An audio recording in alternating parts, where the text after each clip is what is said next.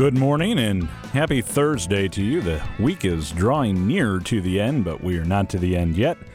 We are, however, at the beginning of the morning together here on Roadmap to Heaven. It's 7 a.m. Let's get down to business today. Let's let's get to this work of prayer, and then I'll tell you what's coming up on the show. We are going to pray, as always, in the name of the Father and of the Son and of the Holy Spirit. Amen. O Jesus, through the Immaculate Heart of Mary. I offer you my prayers, works, joys, and sufferings of this day for all the intentions of your Sacred Heart, in union with the holy sacrifice of the Mass throughout the world, in reparation for my sins, for the intentions of all my relatives and friends, and in particular for the intentions of the Holy Father. Amen. O most blessed Mother, heart of love, heart of mercy, ever listening, caring, consoling, hear our prayer. As your children, we implore your intercession with Jesus, your Son Receive with understanding and compassion the petitions we place before you today. We are comforted in knowing your heart is ever open to those who ask for your prayer. We trust to your gentle care and intercession those whom we love and who are sick or lonely or hurting. Help all of us, Holy Mother, to bear our burdens in this life until we may share eternal life in peace with God forever. Amen. We dedicate all of our thoughts, words, and actions to the greater glory of God. In the name of the Father, and of the Son, and of the Holy Spirit. Amen. You know, today on the show, we have some wonderful stuff for you. Um, we're going to bring you an excerpt of a conversation that I had with Dr. David Keys recently. Dr. David Keys has some uh, great writings and, and just great thoughts. Fascinating man.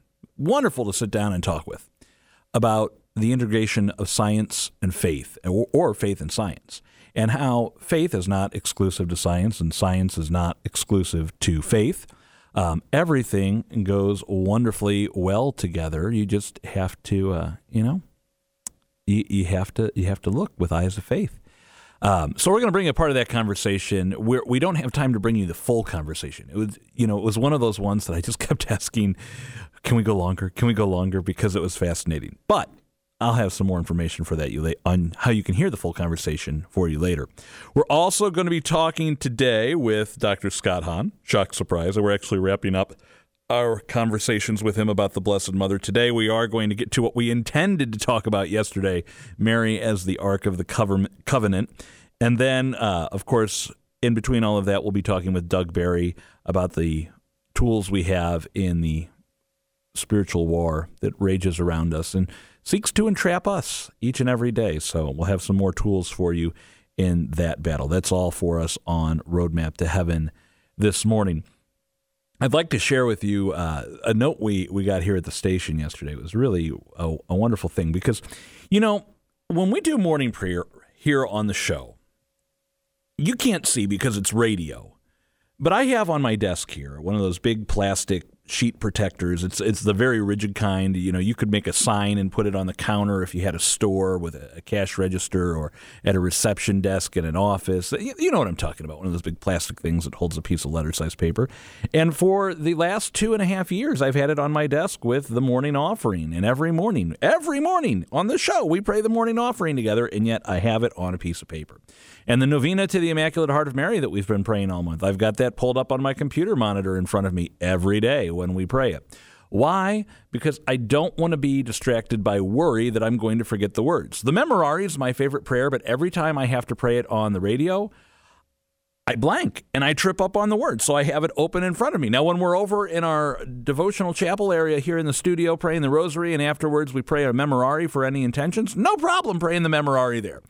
The minute I'm under pressure, you got to pray this on the air. Don't make any mistakes. It's the memorare. I need to have it in front of me. I don't know why it is, but you know, it's good that I recognize I need to have it in front of me. So someone wrote in yesterday to the station about a resource that we had provided and said, you know, I am so grateful to have these prayers written down in this resource you provided because I get distracted and having the prayers in front of me helps me concentrate. Having the words right there in front of me helps me concentrate. So I want to give a shout out uh, to that gentleman who called in or, or, who wrote in because uh, one, um, thank you for not making me feel alone in this, and I want you to know you're not alone in this. But I also think it's just a really good practical reminder for all of us. I don't know why we we feel the pressure to have this memorized. I mean, when I was in grade school, I had to have all the 50 states memorized and the 50 state capitals memorized. And if you asked me to do that now, it's probably not going to go well. The states I'll get, the capitals not so much um, the Great Lakes, the countries of Europe, the countries of South America, of uh, Asia, so on and so forth. And I, I, forget all of the ones we learned. I think the whole world, the whole world. The maps changed quite a bit in the uh, 25 years since that happened.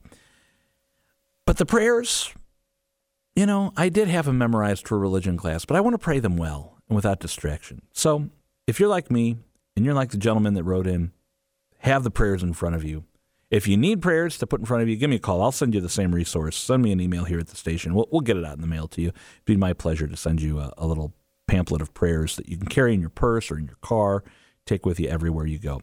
We do have a, a, quite a bit on the show today, so let's, without further ado, go to the weather here and uh, find out what kind of day we we have in store. Today is the feast day of Saint Agapetus, who was a martyr. We know of Agapetus because of the efforts of St. Jerome, who made a list of the early Christian martyrs with as much detail as he could gather so we would never forget their sacrifices and so that the rest of us would come to know Jesus through those sacrifices. Born around the start of the third century, Agapetus came from an area called Palestrina, not far from Rome, and he was likely the son of nobility. In his mid teens, he converted to Christianity and almost immediately was accused of being a Christian, a fate punishable by death. He was condemned by the Roman Emperor Aurelian and taken to the arena where he was thrown to wild beasts. However, they refused to attack him, so he was then beheaded. He was likely around 16 years old. St. Agapitus, please pray for us. I'm meteorologist Mike Roberts for Covenant Network. Have a blessed day. Saint of the Day can arrive each morning by subscribing on your favorite podcast player. Search Covenant Network to see all our podcasts.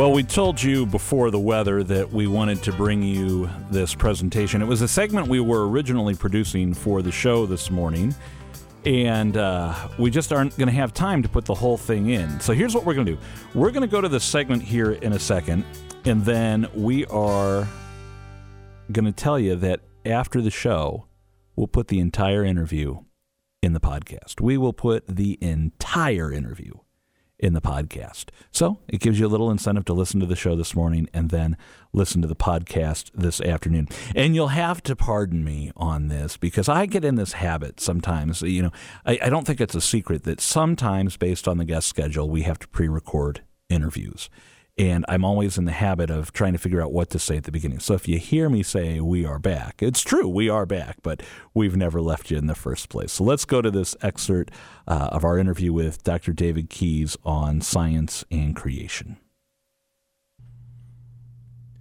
We are back. You are listening to Roadmap to Heaven this morning, and you may have thought it's summertime. We're going to get a break from all of the academic uh, parts of life. At least any of the kids listening might be thinking that this morning, but no, not today. In fact, we have a really fun topic today. Uh, David Keys is a physicist and theologian who's with us this morning.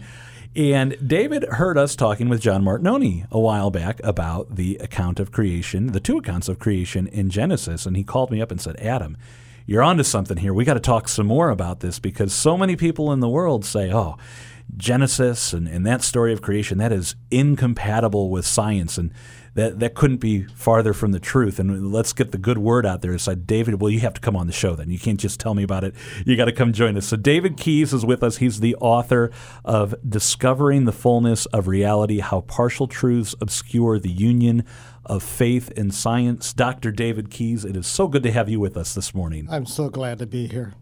It's been a lifelong journey to get here but it's where I'm at right now. So, for most of your professional career, you're a physicist working in the field of medicine. And then at a certain point, you say, you know what? I'm going to go get my master's degree in theology. Yes. And you do that as well. And now you speak extensively about this, but there's so much we could talk about. Let's dive in right into the book of Genesis. What is it that you say, or how do you first respond when someone says, no, science would disprove everything about the creation accounts in the book of Genesis? Where do you start? I start with the idea of what reality is. And is reality just a narrow little thing like particles? Or does, is it all inclusive? Is there more things to life than just particles? And of course, the most important things of life are non physical love, truth, honor, justice, various things like that. They're truths. So the scripture is full of truths, and science is full of truth. They cannot contradict each other. If they do, then one is wrong, or they're both wrong, or you're looking at them the wrong way. And that's really the case. And when you boil it down, science answers questions what and how do things happen? Religion answers the questions who and why do things happen? And once you realize that you're looking at the same thing from a different view, like looking at a diamond from different things, you're looking at the same truth, and they have to merge together. And it turns out that religion and Genesis and science both say the same things when you look at them properly. Well, I'm assuming that you have some examples here for us this morning. So let's dive right into a few of, of them. Of course. Okay, so what does Genesis really say? Genesis says that the heavens and the earth were intentionally created over a period of time by God out of nothing in an orderly fashion for the benefit of man. What does science say? The science says that the universe was fine tunedly begun over a period of time by an unknown means out of nothing in an orderly fashion and is anthropic, that is suitable for man.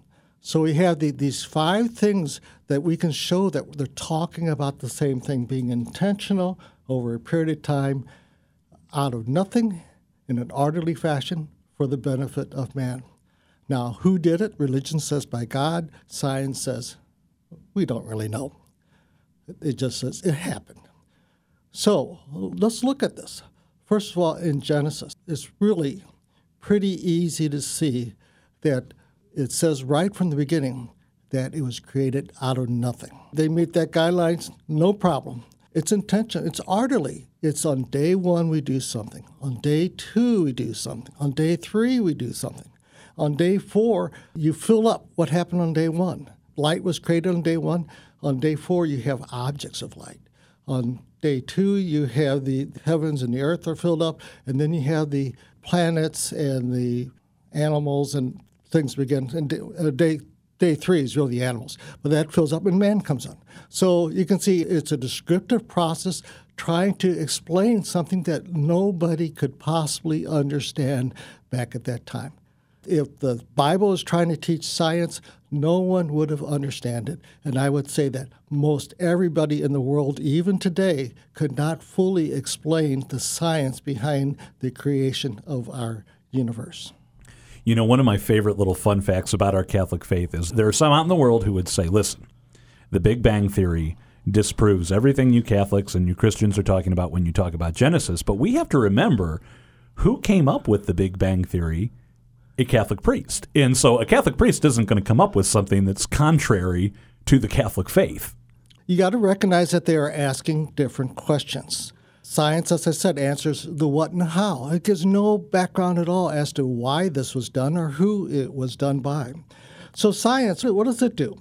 The science says that the universe was fine tunedly begun, and I'll explain what fine tunedly means in a, a couple minutes. It's certainly done over a period of time. It didn't just happen just like that and everything's right here.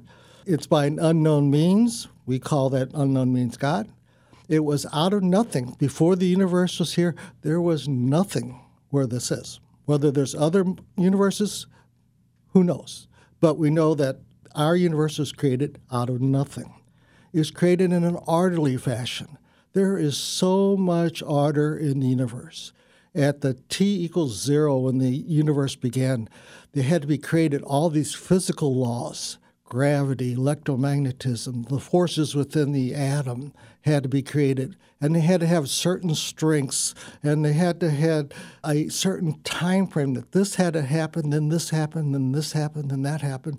And so it's very orderly. And if any of these things are off, you don't have a universe. You don't have a universe. We'll talk about fine tuning in just a second. And is it anthropic?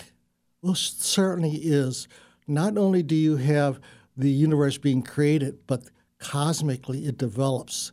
And we end up in a solar system where we are just the right distance away from the sun or just the right strength. We spin around at this point in time 24 hours a day. It used to be three hours a day. Can you imagine that? It used to be much hotter. Well, man came along right at the right time. All these things that had to happen right perfectly at the right time. The other planets being there, they help sweep away things. Our magnetic fields, our tilt, the Earth tilts back and forth to warm the northern hemisphere, then warm the southern hemisphere, warm the northern hemisphere. If it just didn't tilt at all, you'd be very hot in the middle, very cold on the ends. So it's just a neat, neat system that has occurred.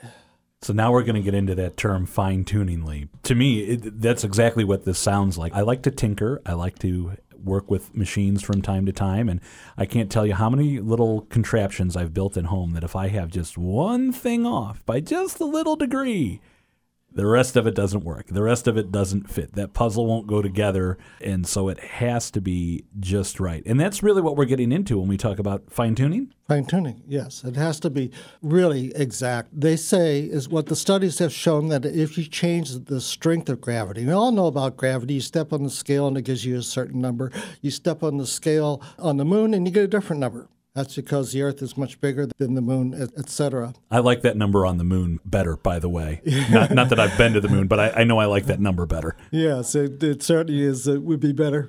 So anyway, if you changed it by 1 in 10 to the 50th, now what does 10 to the 50th mean? It means that you change it by 1 in 100 trillion, trillion, trillion, trillion. If you made it stronger, the universe would never have expanded. If you made it shorter, the universe would have exploded outward and we would never have formed galaxies and stars and the planets and everything. So that's just a teeny little bit. It had to be exactly that or it doesn't work.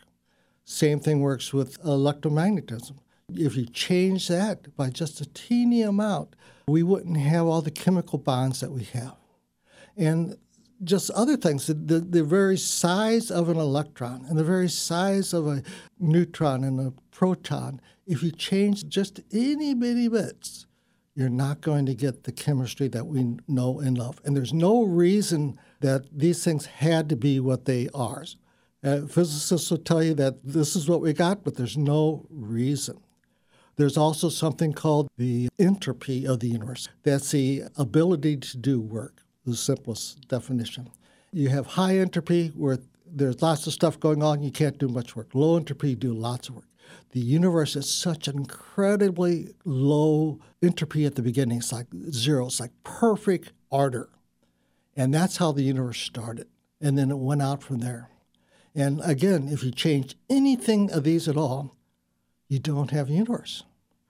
But that's only part of the story just because you have a universe, what good does that do unless you fill it up with life? And we talked about the, the planets being just at the right place at the right time, and we're at the right time of history, and all these things. These things have to be exact. Well, what about life itself?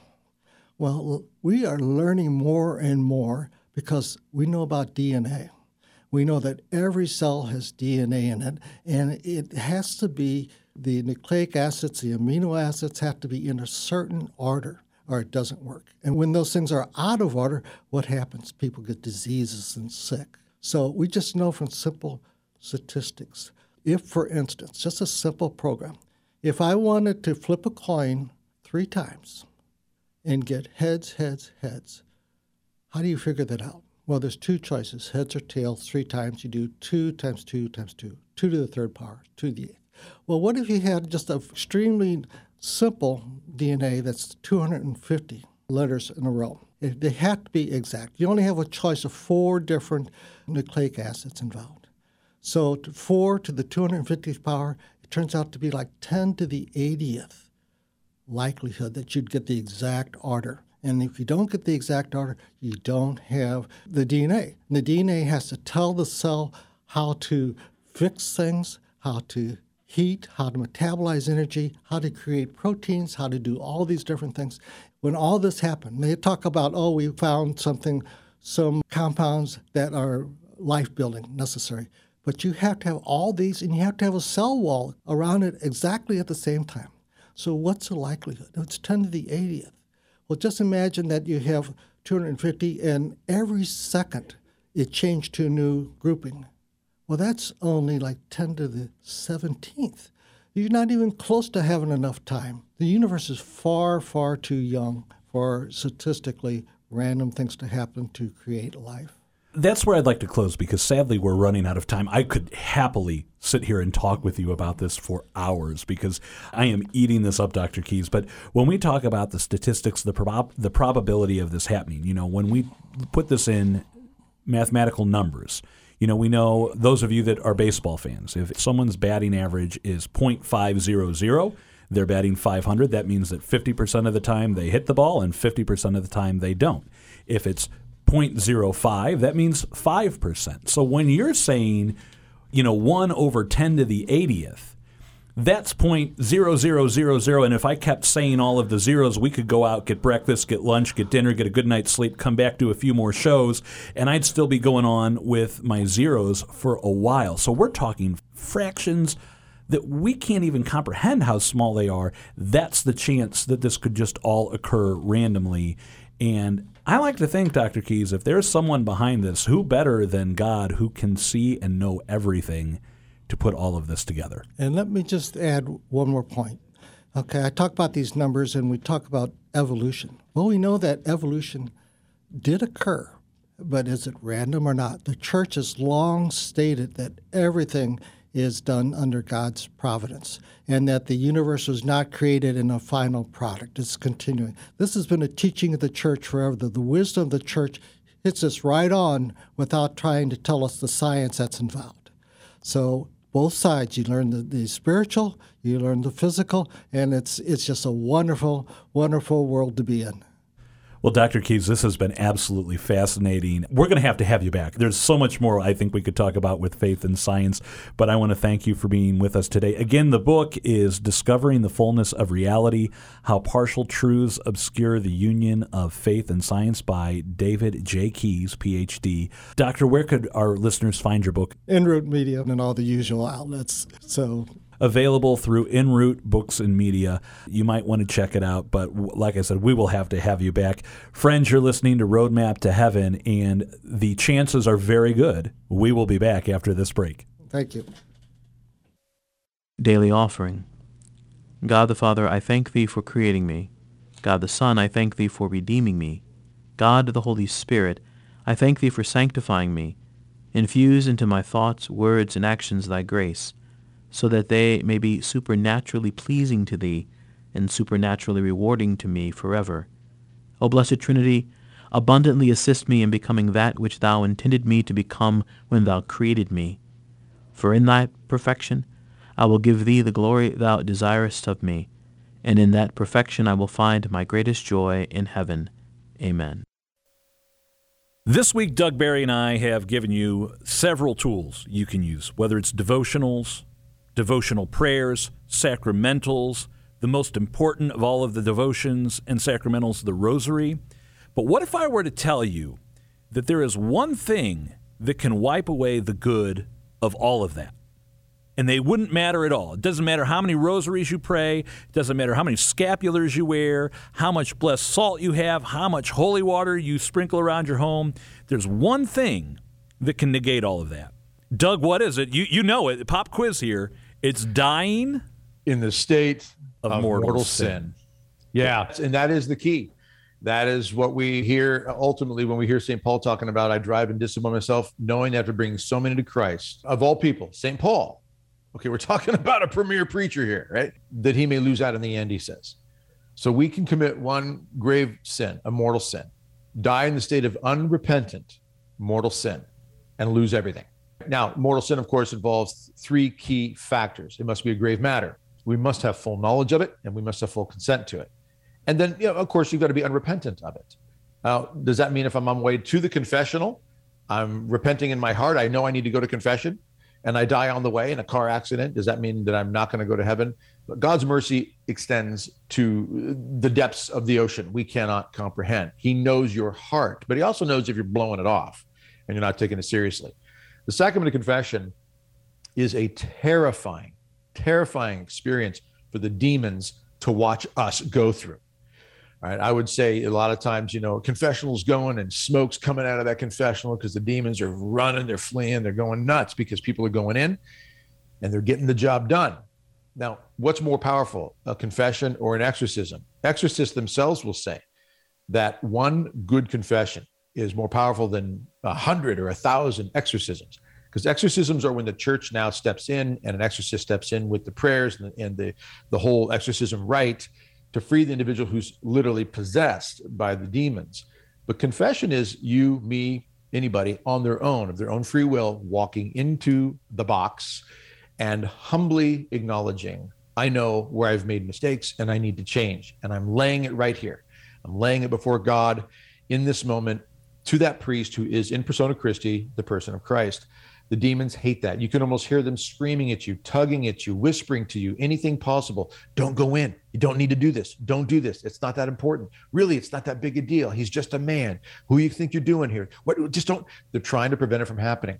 It is simply one of the most important things that we should be doing and developing the habit of doing it regularly, not every year or every 3 years or 5 years, every month or every couple weeks even Back in my youth ministry days, Doug, we used to talk about uh, two realities. That first, the devil will say, Hey, Doug, this isn't that big of a deal. I mean, I know the church says it's a mortal sin, but it's not really going to hurt you. God just doesn't want you to be like him. Go ahead, sleep with that girl, watch that porn, do that gambling, whatever it may be. It's, it's okay. And then once we commit that sin, he's standing there to say, Oh, Doug, look what you just did. Look what you did, Doug. There's no forgiving that. You better run and hide. You better be ashamed of that. You don't want anyone to know you did that. And when we go into the confessional and say, All right, bless me, Father, for I have sinned this mortal sin on this many occasions, boom, it's like a gut punch mm. to the devil because he doesn't want us to do that. He wants us to shy away from even admitting that we might have screwed up that much.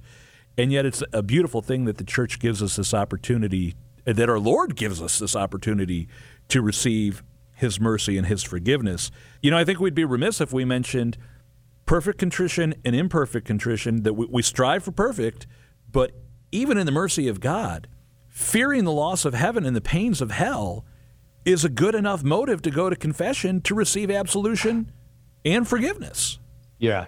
And that's an important thing to remember. And there are people who will talk about, well, you don't want to do it just out of fear. Well, even the act of contrition, at least the older, more traditional versions speak about, you know, that I, I am confessing sins. I'm, oh my God, I'm heartily sorry for having offended thee. And I detest all my sins because I dread the loss of heaven and the pains of hell.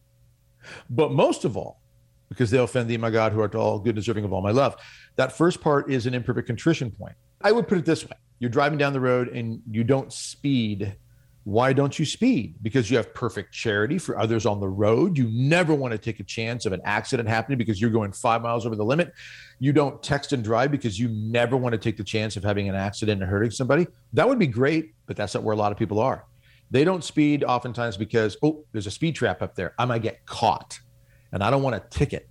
Or I don't text and drive because someone might see that. Oh, cop could see that and I get a ticket. If we if we live with that attitude that I just don't want to get caught, therefore, well, that's that's kind of the idea here of an imperfect contrition here. But people who will say, well, I'm not going to go unless I'm truly, truly sorry, just go anyway. Just go tell God, look, I'm struggling with this. Tell the priest, I'm struggling with this. Go, go, go. And if you have a hard time with confession, and I know a good friend of mine years ago had a hard time with going to confession, and the priest said to my friend, look, just go every month for I think it was a year, every month for a year let God explain to you why the sacrament that he established is so important for you and him in your relationship with him. Let God do it because you and I, Adam, can try to say the most profound things. And I don't have a lot of profound things to say at all, I don't think. But we can quote saints, we can quote great encyclicals and writings. And ultimately, the individual, if you're listening right now and it's been a while since you've been to confession, start going at least once a month, if not every couple of weeks. Let God explain to your heart from his sacred heart why this is so powerful for the relationship that he wants to have with you. All right, tomorrow we're going to talk about the greatest gift we have in all of this. Until then, Doug Barry, thank you so much for being with us today. Thanks, Adam. Good to be with you. Anima Christi, Soul of Christ, sanctify me. Body of Christ, save me. Blood of Christ, inebriate me. Water from the side of Christ, wash me. Passion of Christ, strengthen me. O good Jesus, hear me. Within thy wounds hide me. Suffer me not to be separated from thee. From the malignant enemy defend me. In the hour of my death call me, and bid me come to thee, that with thy saints I may praise thee for ever and ever. Amen. We've been talking with Dr. Scott Hahn all week about some beautiful, beautiful titles of the Blessed Mother, whether that's the new Eve, Theotokos, our mother. And today we're going to wrap up. Dr. Hahn, we're talking about Mary as the Ark of the Covenant. And several times in the course of our discussion, you have brought up that there was an old covenant and now there is a new covenant. And we know that in the old covenant, what does God give us? Through Moses, he gives us the Ten Commandments, which are written down. The words are written down on stone, and then those stone tablets are placed in a golden ark. And the, the people of God carry that ark with them everywhere they go until it is lost in one of the persecutions of the Holy Land. And yet, yes. Okay, we lost the ark. But now God's going to give us a new ark and not just a thing, but a person, and that is the Blessed Mother. So I, am ready. I, have got my proverbial seatbelt buckled here for our last day. What do we mean when we call Mary the Ark of the Covenant? Well, you're right in pinpointing the Exodus and how God empowered Moses to be the mediator of the covenant, but also the liberator of the people of Israel. And just taking one step back, it's really important for us to see that the new is concealed in the old and the old is revealed in the new. But that this is the second of three mountain peaks in the Old Testament that the early church fathers recognized, but so do the ancient rabbis. What are the three mountain peaks? Well, the first one we've already touched upon, and that is in Genesis 1 and 2, and that is creation, where we have our first parents, and they fall, and so we have the prototype of a new Adam and a new Eve and a new creation. The second mountain peak, in some ways, soars above it, and that is the Exodus, when Israel comes into its own existence in a relationship to God, where the covenant is sealed at Mount Sinai following the Passover that brought them into freedom from slavery back in Egypt in Exodus 12. And as you indicated, the word of the Lord carved in tablets of stone with the finger of God, stored in the Ark of the Covenant, which becomes the holiest piece of furniture on planet Earth. And inside that ark is also stored the manna that sustained Israel for 40 years after the Exodus. And so, the bread of life and the Word made flesh, this anticipates how the Blessed Virgin is understood to be the Ark of the New Covenant. Before we move into that, though, I just wanted to gesture or indicate what the third mountain peak is, even though I suspect we probably won't be able to get to it, and that is the kingdom. So you have creation, you have the Exodus, and then you have the kingdom of David and the son of David, Solomon, who prefigures Jesus, who is the son of God and the son of David, who is the king of Israel. And like Solomon, he built a new temple that surpassed the old one. And you'll also see that Solomon didn't reign alone, but he had a queen mother. In 1 Kings 2:19, the very day he was crowned and enthroned and anointed, he enthroned his own mother to be the queen. That serves as the prototype for Mary as the queen mother of the new Solomon. But getting back to the second mountain peak, the Exodus, the prophets like Isaiah, Jeremiah, and Ezekiel all could foresee a new Exodus, a new Moses, a new covenant that would bring about a new Passover, but would also bring about the Ark of the New Covenant. And as you mentioned, Adam, the Ark of the Old Covenant was taken by the prophet Jeremiah into hiding right before the Babylonians came and destroyed Jerusalem and desecrated the temple and demolished the sanctuary.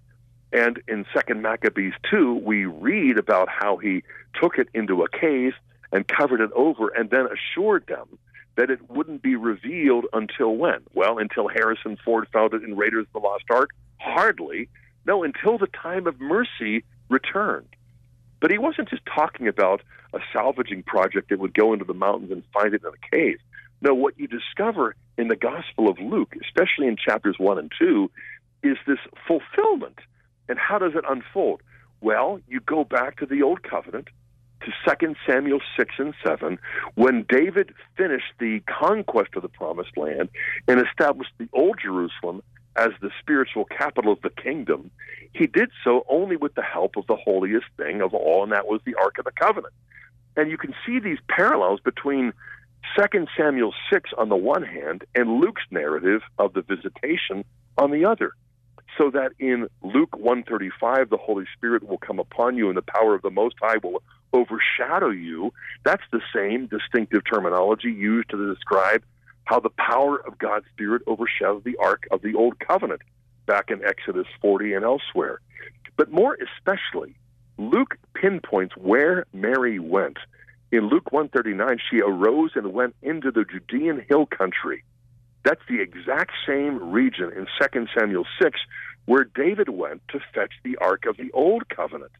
And likewise, in Luke 142, just 3 verses later, Mary exclaims, she cries out when her kinswoman Mary comes to visit, so that you hear upon Mary's arrival Elizabeth's sense of awe.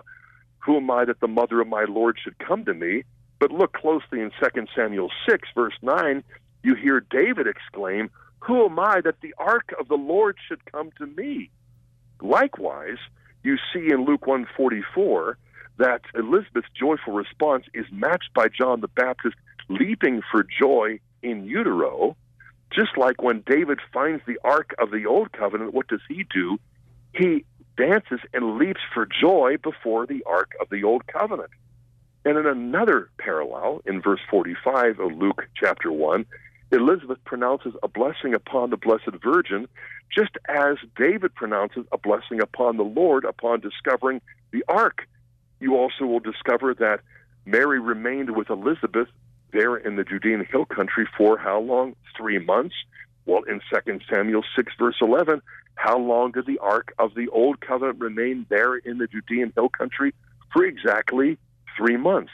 We could go on, but one after the other, practically a dozen different parallels between the old and the new, between the conquest of the promised land and the establishment of the capital in the earthly Jerusalem and here we find the visitation, where Luke is deliberately showing Mary to be the Ark of the New Covenant, and no wonder, because she contains not the word in stone, as the Ten Commandments, she contains the word made flesh. She doesn't simply contain the manna that sustained Israel for their 40 years in the wilderness that was there in the golden urn stored within the Ark of the Old Covenant. She contains the living bread, the bread of life, the new manna and this, with the new Exodus and the new Moses and the new Passover, shows that she is the Ark of the New Covenant, and she contains that immaculate flesh and blood of Christ who will give himself to us in the Holy Eucharist as the manna of the New Covenant.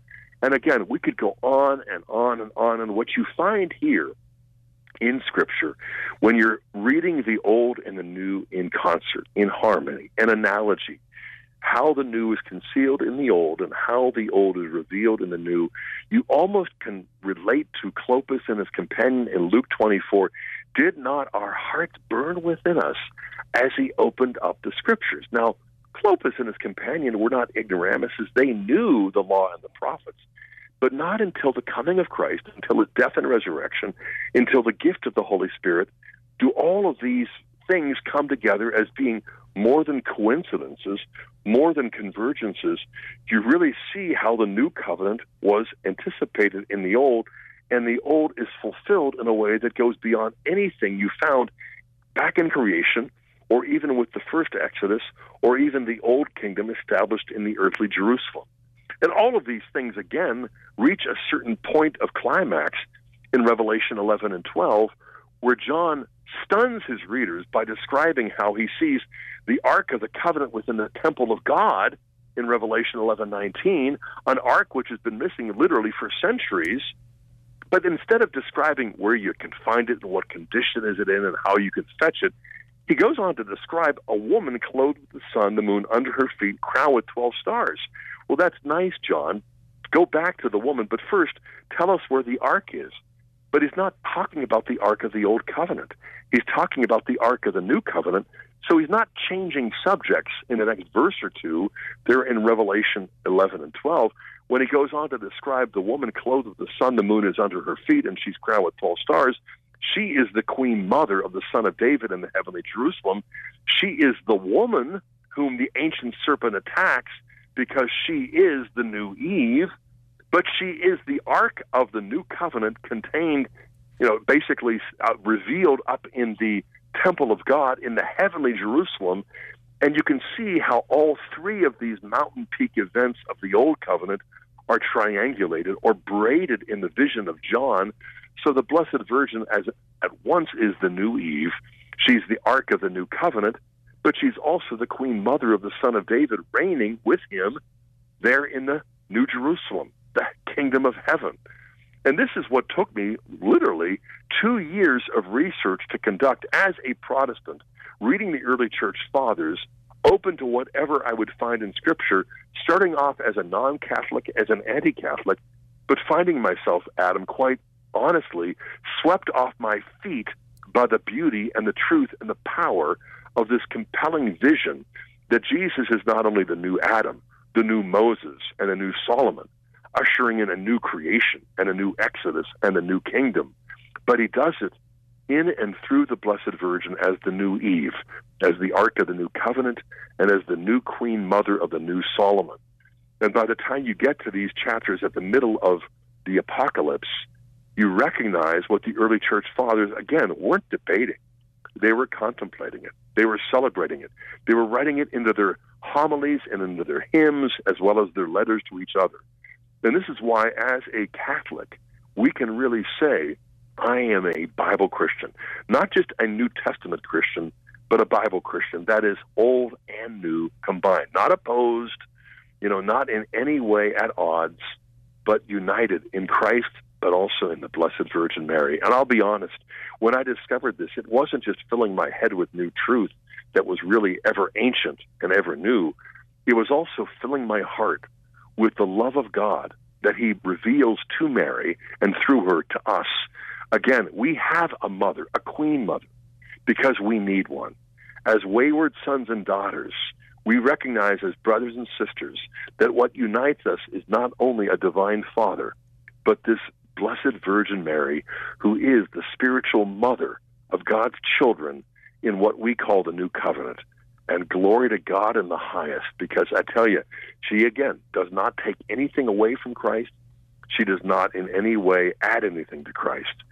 She is the perfect work of her Son, the artist of our redemption. And so, not to us, O Lord, not to us, but to your name be all the glory. Psalm 115, verse 1.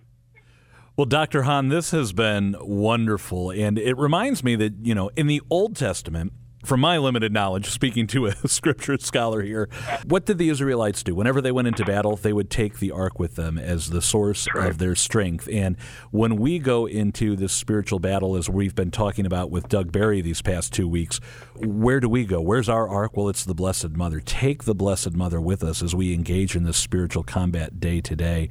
Uh, she, she brings us the yeah. source of our strength, oh. our Lord. And uh, what a beautiful thing it is. Friends, as we've said every day this week, we could go on talking for hours with Dr. Hahn about the Blessed Mother, but I'm going to leave you with some good news even as we wrap up.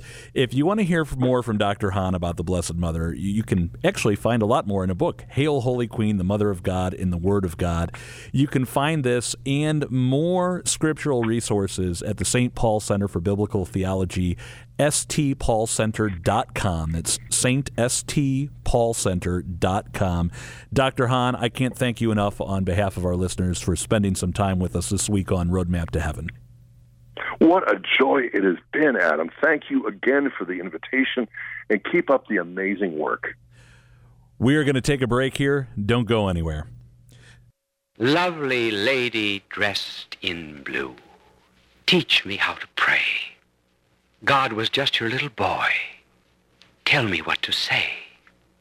Did you lift him up sometimes, gently on your knee? Did you sing to him the way mother does to me? Did you ever try telling him stories of the world? And, oh, did he cry? Do you think he cares if, if I tell him things? Just little things that happen. And do angels' wings make a noise? Can he hear me if I speak low? Does he understand me now? Tell me, for you know. Lovely lady dressed in blue, teach me how to pray. God was just your little boy, and you know the way. This week on the Daily Dose of Encouragement, we're talking about the art of restarting. And here on Thursday, ready to start again with a new thought, is Patty Schneier.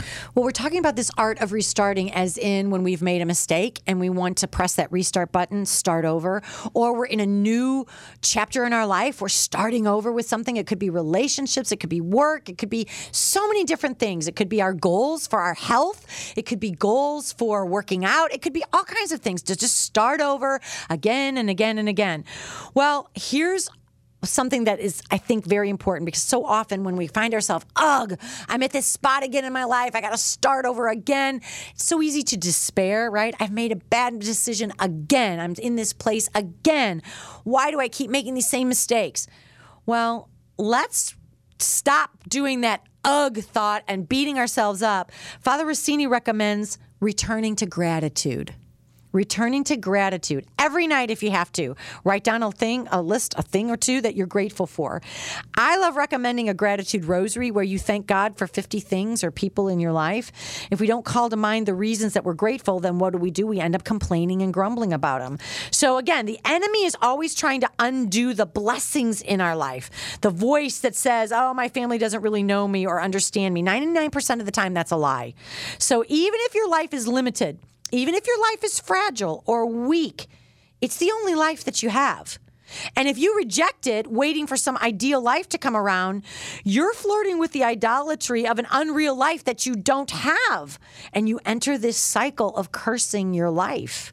So, in order to undo that and being stuck, gratitude, gratitude. Now, here's an example. So, let's say, I desire a body that I don't have, right? I wish I wouldn't have gained those 10 pounds and I'm stuck here again. I'm at the same place.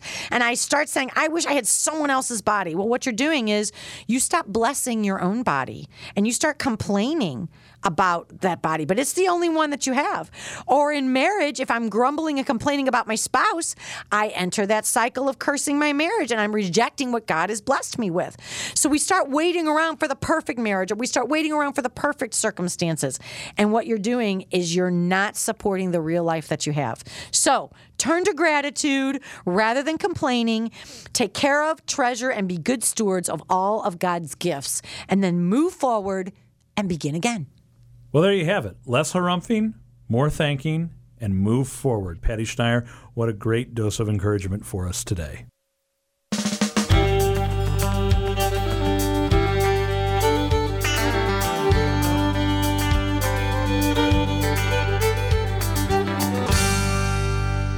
Tomorrow on the show, we'll be having our roadmap roundup. Tim Lucchese and Corey Grizzle will be with us, and we'll also be wrapping up our series on spiritual warfare with Doug Barry. And uh, I'm excited for what comes next with Doug Barry.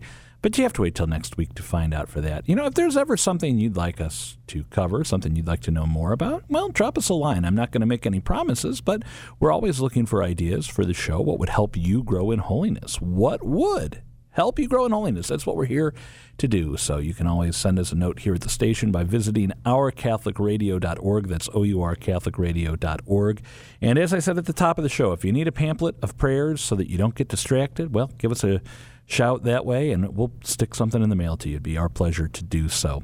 I want to thank Dr. Scott Hahn for being with us this week. We will not only have each episode up on the podcast, but uh, by tomorrow, yeah, I'm going to say by tomorrow, we are going to put together a special podcast episode that has all of the Scott Hahn segments together so that you can listen to all four titles of Mary we covered this week in one sitting if you so choose. Uh, to find the Roadmap to Heaven podcast, just search for it on your favorite podcast app, Roadmap to Heaven by Covenant Network, or another easy way, again, ourcatholicradio.org, O-U-R, catholicradio.org.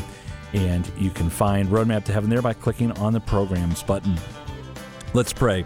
In the name of the Father, and of the Son, and of the Holy Spirit. Amen. All glory be to the Father, and to the Son, and to the Holy Spirit, as it was in the beginning, is now, and ever shall be, world without end. Amen. Our Lady, Queen of Peace, pray for us. Saint Joseph, terror of demons, pray for us. In the name of the Father, and of the Son, and of the Holy Spirit. Amen.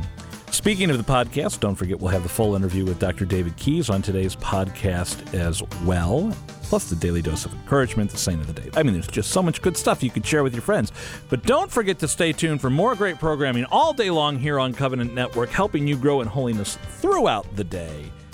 For Covenant Network, I am Adam Wright. Thank you for listening to Roadmap to Heaven. Don't forget to pray your rosary today.